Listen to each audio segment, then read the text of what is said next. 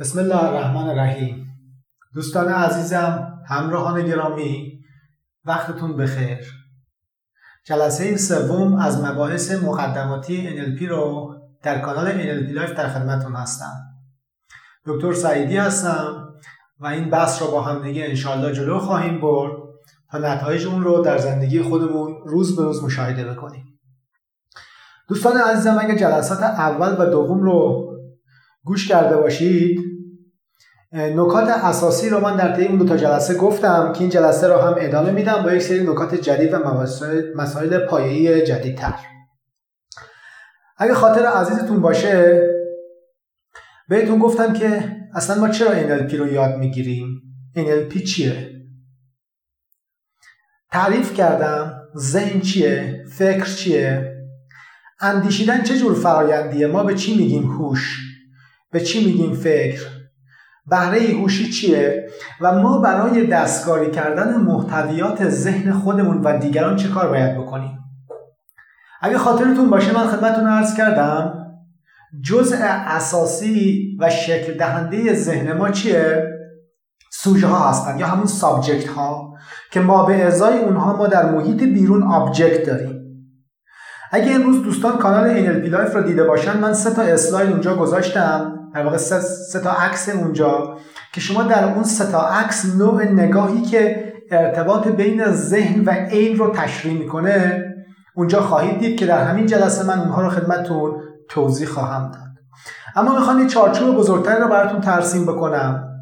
و اون هم اینه که شما شاید خیلی وقتها رفته باشید در جاهای مختلف مثلا دیده باشید یک فرد در واقع توی جدو خیلی متخصصه خیلی جدوکار خوبیه. یکی توی کاراته است یکی بدنساز خوبیه یکی بکسور خوبیه. همونجور که مشاهده می‌کنید اینها همه در واقع تمرکز اصلیشون بر مهارت‌های در واقع جسمیه. اینها قهرمانان هر حوزه از مهارت‌های جسمی هستند حالا یه, یه مقدار شما تصور بکنید که من در این کانال دوست دارم و قصدم بر اینه که یک, یک طیفی از در واقع متخصصین و تکنیک تکنسیان ها و کسانی که دارای علم و مهارت ذهنی باشن. ببینید وقتی شما یک جدوکار رو می‌بینید یا یک کنفوکار رو می‌بینید این در واقع قسمت زیادی از این هارد پاوره اصطلاحا قدرت سخت داره. ما سه نوع قدرت داریم. همه انسان های روی زمین قدرت رو دوست دارن. همه انسان های روی زمین منفعت رو هم دوست دارن. حالا شکل قدرت و شکل منفعت حالت های خاصی رو داره که هر فرد برای خودش در نظر می‌گیره ولی به طور کل این اصل همواره صادقه. ببینید دوستان گلم وقتی ما میگیم یک فرد در واقع قدرت داره اون قدرتی رو که در فرد کنفوکار شما می‌بینید قدرت مثل هارد پاور یا قدرت سخت. ما سه نوع قدرت داریم. قدرت سخت قدرت نیمه سخت و قدرت نرم. قدرت نیمه سخت ترکیبی از قدرت سخت و قدرت نرمه. اما قدرت نرم چیست؟ قدرت نرم حوزه کاری است که به وسیله NLP خلق می شود. ما قصد داریم در این کانال در واقع یک عده تکاور ذهنی تربیت بکنیم. پس ببینید دوستان هدف ما تکاوران ذهنی است. که این تکاوران ذهنی دارای قدرت نرم هستند چه قدرتی؟ قدرتی دارند که نظام باورهای خود و دیگران را دچار تغییر کنند برای دستاوردهای متعالی. دیگه چه قدرتهایی دارند اساس قدرت نرم در چیست؟ اساس قدرت نرم در ایجاد ایقان یا یقین در مخاطبه. وقتی شما بتوانید باور مخاطبتون رو رفتار مخاطبتون رو دستکاری بکنید یا در باور خودتون تغییر ایجاد بکنید شما کنترل کاملی را به عنوان یک منتالیست به عنوان یک متخصص ذهن خواهید داشت. پس ببینید اگر دوستانی هستن که دنبال قدرت نرم هستن حالا به با مفهوم مثبتش. ببینید منظور از قدرت بند قدرتی که بنده اینجا تعریف می‌کنن به معنی استیلاجویی و برتری طلبی بر یک فرد نیست. بلکه قدرتی رو که من اینجا تعریف می‌کنم به معنی در دست گرفتن اصول زندگی است. در دست گرفتن مسیرهایی که شما می‌تونید حداکثر بهرهوری رو از نظام هستی ببرید. یکی از اصول در واقع تکاوران اندیشه من اسم افرادی رو که در اینجا به سطح تخصص می‌رسن گذاشتن تکاوران اندیشه. تکاوران اندیشه قهرمانان حوزه ذهن هستند ذهنهای خود و دیگران. پس ببینید در نهایت چارچوبی رو که ما قصد داریم ترسیم بکنیم پرورش تکاوران اندیشه است. تکاوران اندیشه حوزه کارشون کجاست؟ حوزه کارشون ذهنه. همونطوری که تکاوران مثلا اون که مثلا تکاور در حوزه کنفوه در حوزه جدوه حوزه عملش بدن و حوزه عملش سرعته حوزه عمل ما ذهنه. و ما قادر خواهیم بود با طی کردن تکنیک هایی امکان مایند منیپولیشن یا دستکاری آگاهانه در عناصر ذهنی. عناصر ذهنی چی هستند سوژه ها هستند سوژه ها از کجا میان؟ خدمتتون عرض می‌کنم. سوژه های ذهن ما بر سه دسته تقسیم میشن. پس این در نظر داشته باشید. ما سه نوع سوژه داریم. سه تایپ از سوژه ها سوژه های اول اصطلاحا بهش میگن سوژه های حواس محور. سوژه های هستند که از طریق دیدن پدیدارها شنیدنش به واسطه اون پنج تا حس وارد میشن. دیدن شنیدن بویدن لمس کردن اینها سوژه هایی که از این طریق وارد ذهن ما میشن. مثلا یه پرنده ما می‌بینیم ساحل رو می‌بینیم. اینا میشن دسته اول سوژه های ذهنی. دسته دوم سوژه های ذهنی که یکی از جالبترین دسته از سوژه های ذهنیه در واقع سوژه هایی هستند که الزاما ما به ازای بیرونی ندارند اینها از داخل خود ذهن تولید میشن. مثلا به عنوان نمونه شما به یک خودکار دارید فکر می‌کنید که ما بیرونی داره؟ از اون طرف به عنوان نمونه مثلا به یک در واقع میز هم فکر می‌کنید که ما بیرونی داره؟ اما یک میزی که خودکار هم باشه ساخته ذهن شماست. اصطلاحا به فکرهایی که شما از دو تا فکری که در ذهنتون وجود داره یک فکر سومی رو تولید می‌کنید. در اصطلاح NLP بهش میگن thinking about thinking. در واقع متا تینکینگ یا ابر تفکر فرافکر.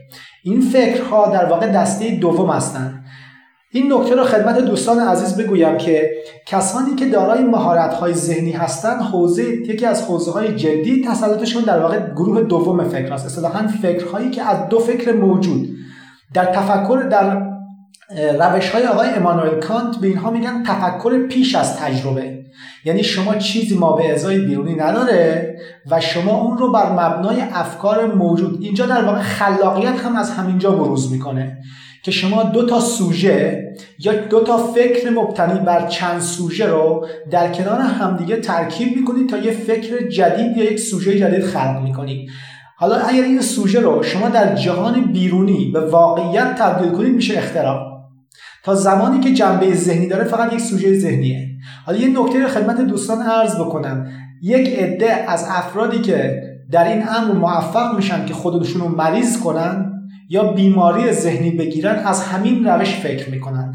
یعنی میان به پدیدارهایی که واقعیت بیرونی ندارن خودشون سوژه خلق می‌کنن. الان مثال می‌زنم. من الان یکی از روش های خلق سوژه همین زبانه.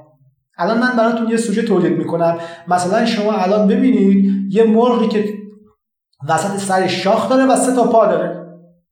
همین شما یه لحظه به فکر کنید یه سوژه تو ذهنتون تولید میشه. حتی اگر این ما به ازای بیرونی نداشته باشه. پس ببینید ساختن سوژه ها در ذهن کاری بسیار ساده. برای همین موضوع است که تکاوران اندیشه و استادان ذهن همواره باید علاوه بر که ذهن قوی داشته باشند محتوای قوی داشته باشند باید سیستم های محافظتی ذهنی هم داشته باشند. همانطوری که اون کامپیوتری که من مثال زدم خدمتتون نیاز به آنتی ویروس داره نظام ذهنی ما هم نیاز به چی داره؟ نیاز به آنتی ویروس داره. کسایی که در واقع سیستم حفاظتی ذهنی ضعیفی دارند نظام, نظام باورهاشون خیلی زود خدشدار میشه. افراد خیلی زود نظام باورهای اونها رو خدشدار می‌کنن و این خدشدار کردن تعادل روانی اونها رو به هم می‌زنه و اصطلاحا اعتماد به نفسشون میاد پایین. پس ببینید ما بر مبنای همین تعریف حتی می‌تونیم اعتماد به نفس رو هم تعریف بکنیم. دسته سوم از سوژه ها. پس سوژه های گروه اول سوژه های حواس محور سوژه های گروه دوم رو میگیم سوژه های فکر محور و دسته سوم از سوژه ها رو بهش میگیم سوژه های دین محور یا وحیانی. سوژه هایی هستند که ما نه در بیرون اینها رو می‌بینیم. و نه ممکنه با فکر بهش برسیم. و ما به عنوان مسلمان اینها را قبول می‌کنیم که خیلی از این سوژه ها می‌توانند سوژه های بسیار متعالی باشند و ذهن ما را به سمت نورانیت سوق بدن پس سه دست سوژه داریم. سوژه های فکر محور سوژه های دین محور و سوژه های حواس محور. این سه دست سوژه وقتی که وارد سینمای ذهن ما میشن اون تالالی که خدمتتون عرض کردم اینا محتویات ذهن ما رو می‌سازن. پس ببینید وقتی ما به اینها فکر می‌کنیم ساخت عناصر ذهنی ما شروع میشه. تا اینجا رو قضیه رو داشته باشید. حالا این ذهنی که ما الان ساختیم بر مبنای این سوژه ها در مکاتب مختلف و در طی تاریخ زمان زیادی رو طی کرده تا به اینجا رسیده. مکاتب فلسفی بسیار زیادی بوده. از زمان ارسطو سقراط افلاطون و ارسطو از زمانی که در واقع 300 یا 400 سال قبل از میلاد به این موضوع فکر شد بحث این بود که اولویت و اصالت با کجاست؟ آیا اصالت با اون خودکاریه که روی میز گذاشته شده یا اصالت با اون خودکاریه که توی ذهن منه؟ در این مسیر در واقع ما سه تا مکتب داریم. مکتب در واقع اولیه مکتب متریالیسم یا در واقع مادهگراییه که اصالت رو به مواد و اشیاء در واقع واقعی بیرون میده و به تصاویر ذهنی رو بهش اصالتی نمیده. در این حالت میگه که در واقع در ذهن ما چیزی نیست آنچه هست در واقعیت است و ما اینها رو از در واقع واقعیت می‌سازیم محتوای ذهنمون رو. گروه دوم میگه اصلا چیزی به واقعیت در بیرون وجود نداره ایدئالیست ها اینها میگن که در واقع بیرون یا محیط واقعی ترسیمی از ذهنیات ماست. یعنی اگه ذهن ما نباشه بیرون هم نیست میشه. و دسته سوم این گروه در واقع ساختارگرایان یا استراکچرالیست ها هستند که اینها میگن در واقع بین ذهن ما و بین ریالیتی یک ساختار تعریف ساختار وجود داره. این ساختارها کمک می‌کنن تا ما یک عملیات دو سویه رو انجام بدیم. یعنی ما محتوای ذهنیمون رو به واقعیت و واقع و واقعیت ها رو به محتوای ذهنی تبدیل بکنیم. در اینجا من خدمت شما عرض بکنم که NLP بیشترین نزدیکی رو به دسته سوم یعنی استراکچرالیست ها داره. ما در واقع دنبال این هستیم که چه چیزی رو پیدا بکنیم. ما دنبال این هستیم که زبان برنامه نویسی ذهن رو یاد بگیریم. و با استفاده از اون ذهنمون رو پروگرام بکنیم. ذهنمون رو برای چی پروگرام بکنیم؟ ببینید اگه خاطرتون باشه وقتی که شما یک پدیداری دارید مثل انسان که خداوند خودش میگه من اینو گل سرسبد آفرینش گذاشتم. من تمام زمین و آسمان رو در تسخیر اون قرار دادم. ظرفیت ما در واقع ظرفیت یک انسان در اندازه که می‌تونه معراج بره. در واقع انسان اشرف مخلوقاته. واقعا آیا ما خودمون رو برای چی پروگرام می‌کنیم؟ خیلی از انسان ها ببینید وقتی شما سوژه هایی رو برای ذهنتون تعریف می‌کنید این ذهن اونها رو اجرا می‌کنه. ذهن ما در واقع دو تا بخش داره. در جلسه قبل گفتم قسمت بالاش در واقع بهش میگن خود قسمت خداگاه یا conscious mind و قسمت پایینیش یا unconscious mind. مجموع زمیر خداگاه و زمیر ناخداگاه رو دوتاشو با هم میگن ذهن انسان. این ذهن انسان چطوری پروگرام میشه؟ از سوژه ها. سوژه ها از کجا میاد؟ عرض کردم سه دسته سوژه داریم. اینا رو به هم دیگه متصل دارم میگم تا دوستان ارتباطات رو پیدا بکنن. بعد از اینکه این سوژه ها رو وارد ذهن کردی حالا شما چه سوژه های وارد ذهنتون می‌کنید؟ سوژه ها از کجا میاد؟ از همه جا. همینی که شما یه حرف بد میشنوید میره تو ذهنتون. الان بهتون میگم. داستان فیل قرمز که یادتون هست به فیل قرمز فکر نکنید. شما خیلی وقت براتون اتفاق افتاده که در واقع میایید یک موضوعی رو مطرح می‌کنید اصطلاحا مثلا به عنوان نمونه شما میرید پیش دوستتون می‌خواید از اون دوست دیگهتون بگید. میگید فکر نکن علی اینطوره یا علی آدم دستکجیه یا مثلا سعید اینجور آدمیه فکر کنی اینطور نه اینطور نیست. وقتی شما این رو میگید داستان فیل قرمز اتفاق میافته. اینجاست که شما نباید تفکر نهی اورینتد یا نهی محور رو در دستور کارتون قرار بدید. ببینید یک اون چیزی که NLP تاکید داره حالا ما میریم سراغ NLP میگه Neuro Linguistic Programming. Neuro Linguistic Programming. نرو یعنی سیستم عصبی. لینگویستیک یعنی قابلیت های زبانی. منظور از قابلیت های زبانی در NLP دو, دو تا دو گروه هن در واقع قابلیت های زبان کلامی و غیر کلامی. مثلا حرکت دست هم جزء چی میشه؟ زبانی میشه که در واقع ما باید بهش توجه کنیم. پس میشه verbal language و non verbal language. پس منظور از linguistic یعنی در واقع اونهایی که به صورت verbal یا کلامی هستن و غیر کلامی. مثلا حرکت سر خودش یک علائمی برای نوشتن در ذهنه.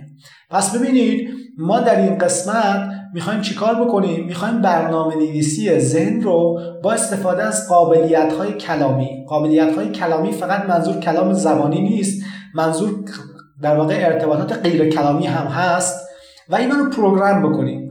ما چطور می‌تونیم پروگرام بکنیم؟ اول باید ببینیم ورودی ها چیستن. قواعد رو باید یاد بگیریم و ساختارها رو باید یاد بگیریم. پس ببینید دوستان ما با استفاده از NLP می توانیم تبدیل بشویم به استادان مهارت های ذهنی که بتوانیم کنترل خوبی بر خودمون داشته باشیم و کنترل خوبی بر محیط و کسایی که با اونها ارتباط داریم در جهت همگامی با نظام هستی داشته باشیم. اوج اوج بهرهوری و, و تکامل و تعالی یک انسان هماهنگی با نظام هستیه. ببینید وقتی شما هماهنگ با نظام هستی بشوید کل نظام هستی در خدمت شما قرار می‌گیره. این هماهنگی چطور اتفاق میفته زمانی که مرکز خلاقیت شما و مرکز خلاقیت ما که همون در واقع جایگاهی است که خداوند اونو برای انسان آفریده. و اینو می‌تونه پروگرام بکنه. ببینید موجودات دیگه مثلا به عنوان نمونه شیر گاو اسب اینها نمی‌تونن خودشون رو پروگرام بکنن. اینها بر مبنای غریزه اصطلاحا همون هارد کد کدهایی هست خدا آفریده اینا نیازا خودشون رو تامین می‌کنن. همه اسب ها مثل هم زندگی می‌کنن. همه گاوه ها مثل هم زندگی می‌کنن. ولی انسان ها هر یک از اونها زندگی خودش رو به شیوه خاص می چرا؟ چون خاصیت آفرینندگی رو خداوند به انسان هدیه داده. گفته خلق کن. چی خلق بکن؟ زندگی تو خلق بکن. چطور خلق بکن؟ گفته آسمان و زمین و هر چی هست در اختیار تو. فقط یه قدرت بهش داده. اون قدرت چیه؟ خلق کنندگی. چطور خلق بکنه؟ یک نیروی بیکران در خدمت شماست. می‌تونی با اون اینقدر بد خلق بکنی که تبدیل بشوی به یک انسان خدای نکارده جانی می‌توانی به معراج بروی. چطور این کار رو بکنم؟ با استفاده از همون قابلیتی که خداوند در تو قرار داده. آگاه هستی بهش؟ نه. خیلی از ما آگاه نیستیم. چرا آگاه نیستیم؟ چون آگاهی نسبت به خود سختترین کار هاست معرفت و نفس سختترین کار هاست دلیلش اینه که ما بیش از هر چیزی در نظام هستی کمتر از هر چیزی در نظام هستی خودمون رو می‌شناسیم. خوب بهش دقت بکنید. ما منظور از شناخت یعنی چجور شناختی؟ نه یک شناخت کلی مثل اون شناخت پدر بزرگ و کامپیوتر بلکه شناخت ما باید شناختی باشد مبتنی بر self awareness خودآگاهی. وقتی شما خودآگاهی لحظه به لحظه داشته باشید زبانتون رو جوری میچرخونید که در واقع ذهنتون رو به نحوی program بکنه که انرژی های مثبت از وجودتون فوران بکنه. وقتی شما ذهنتون رو درست program بکنید منظور از ذهن ضمیر خود ناخودآگاه و خودآگاه است که ما این رو به شکل جدی بررسی قرار خواهیم کرد. ببینید ما در بحث programming ضمیر ناخودآگاه بیش از 70 تا 80 تا pattern و الگو رو به شما خواهیم گفت. در بحث programming احساسات چطوری ما احساسات یا اصطلاحا روحیات یا state management رو انجام بدیم؟ تعداد زیادی الگو رو من به شما خواهم گفت. و اون موقع شما ابزارها و تکنیک هایی دارید که یک self awareness بسیار بسیار خوبی رو می‌تونید در خودتون ایجاد بکنید. پس ببینید دوستان افق NLP افق تکاوری اندیشه است. افق program کردن و کنترل بر خود به شیوه‌ای هستیم که زندگی بسیار بسیار زیبایی رو لحظه به لحظه برای خودمون خلق بکنیم. پس خلق زندگی زیبا هنری است که ما با ذهن خودمون انجام میدیم. خیلی از افراد هستند که هنوز کنترل و شناختی بر ذهن خودشون ندارن. محتویات ذهن خودشون رو بدون اینکه ذهنشون آنتی ویروس داشته باشه از صبح تا شب هر فکری و هر اندیشه باطلی رو میشنون و می‌بینن. چشمهایمان رو باید به چیزهایی باز بکنیم که ذهنمون رو به بهترین شکل برنامه ریزی بکنه. ذهن ما در واقع زمیر خداگاه ما. فقط این نکته رو در آخر این بحث هم خدمتتون بگم. ببینید اگر شما زمیر خداگاه و ناخداگاه یک انسان در واقع این سوپر بایو کامپیوتر رو به یک کامپیوتر تشبیه بکنید ذهن خداگاه ما مثل رم میمونه و زمیر ناخداگاه ما مثل رام میمونه. ظرفیت بسیار بیشتری داره. شما اگر به این قیاس بکنید انسان در هر تایم فریم یعنی در هر در قطعه زمانی خوب توجه بکنید در هر قطعه زمانی مثلا شما قطعه زمانی رو بگیرید یک ثانیه چون برای افراد مختلف با هم فرق می‌کنه. بیش از هزار چانک یا برش اطلاعاتی وارد ذهنش میشه که زمیر خداگاه ما فقط می‌تونه هفت به اضافه منهای دو یعنی یا بین پنج تا نه تا از اینها رو تحلیل بکنه. 990 تای از اینها به صورت ناخداگاه وارد زمیر ناخداگاه ما میشن. خوب دقت بکنید. پس شما فکر نکنید موقعی که در یک محیطی قرار می‌گیرید و به اصطلاح خودتون حواستون هست که در واقع آلوده نشید آلوده نمیشید. این گونه نیست. سیگنال های زمیر ناخداگاه شما انرژی ها و سوژه ها رو می‌گیرن. شما در حالی که در اتاق نشسته اید زمیر خداگاه شما فقط می‌تواند بین 5 تا 9 سیگنال را دریافت کند در صورتی که زمیر ناخداگاه شما بیش از هزار سیگنال را دریافت می‌کند. و شما از این امر ناآگاه هستید. و اینها می‌روند سیگنال هایی که زمیر ناخداگاه شما را جوری برنامه ریزی می‌کنند که در واقع در در شرایطی قرار می‌گیرید که تغییر براتون دشوار می‌شود. پس باید چی؟ نظام ذهنی شما و نظام ذهنی ما برای تغییر اول باید یک سیستم حفاظتی داشته باشه که در برابر ویروس ها در برابر ویروس ها چی هستن؟ هر آن چیزی که زمیر خداگاه و ناخداگاه ما رو به سمتی که در واقع انرژی شو از دست بده هدایت بکنن میشه چی؟ اینها ویروسی. ممکنه یه حرف باشه یه حرکت باشه یه صحنه ناجور باشه. به این خاطره که همواره می‌گویند مثبت بیاندیشی. چون مثبت اندیشی در واقع تینکینگ about تینکینگه نوع دوم سوژه های ذهن. چه کار می‌کنه؟ ذهن شما رو نورباران می‌کنه. خود به خود سوژه ایجاد می‌کنه. کسی که ذهنش از سوژه های نورانی پر بشه خود به خود افکارش ما نورانی میشه. خیلی ساده است. حالا اینکه چطور ما سوژه ها رو ایجاد بکنیم تکنیکاش چی هستن انواع روش های فکری چطوری هستن چطوری ما سوژه ها رو با هم طبقه بندی بکنیم چطور سوژه های ذهن خودمون رو دستکاری بکنیم چطور سوژه های ذهن دیگران رو دستکاری بکنیم اینها مباحثی هستند که ما در طول این دوره خدمت شما عرض خواهیم کرد و شما در طول این دوره انشالله به حدی خواهید رسید که در واقع خود آگاهی و اندیشه و بصیرت لحظه به لحظه ای بر سیستم ذهنی خودتون اما از زمیر خداگاه و ناخداگاه خواهید داشت و می‌تونید در زندگی خودتون و دیگران این رو به کار بگیرید. جلسه سوم ما همینجا به پایان رسید. براتون آرزوی موفقیت دارم. انشالله که مطالب کانال رو خیلی خوب دقت دنبال بکنید و سعی کنید همواره اینها رو مرور و تمرین کنید تا انشالله برای جلسه بعدی باز مطالب دیگه رو خدمتتون ارائه کنم. وقت بخیر و خدا نگهدار.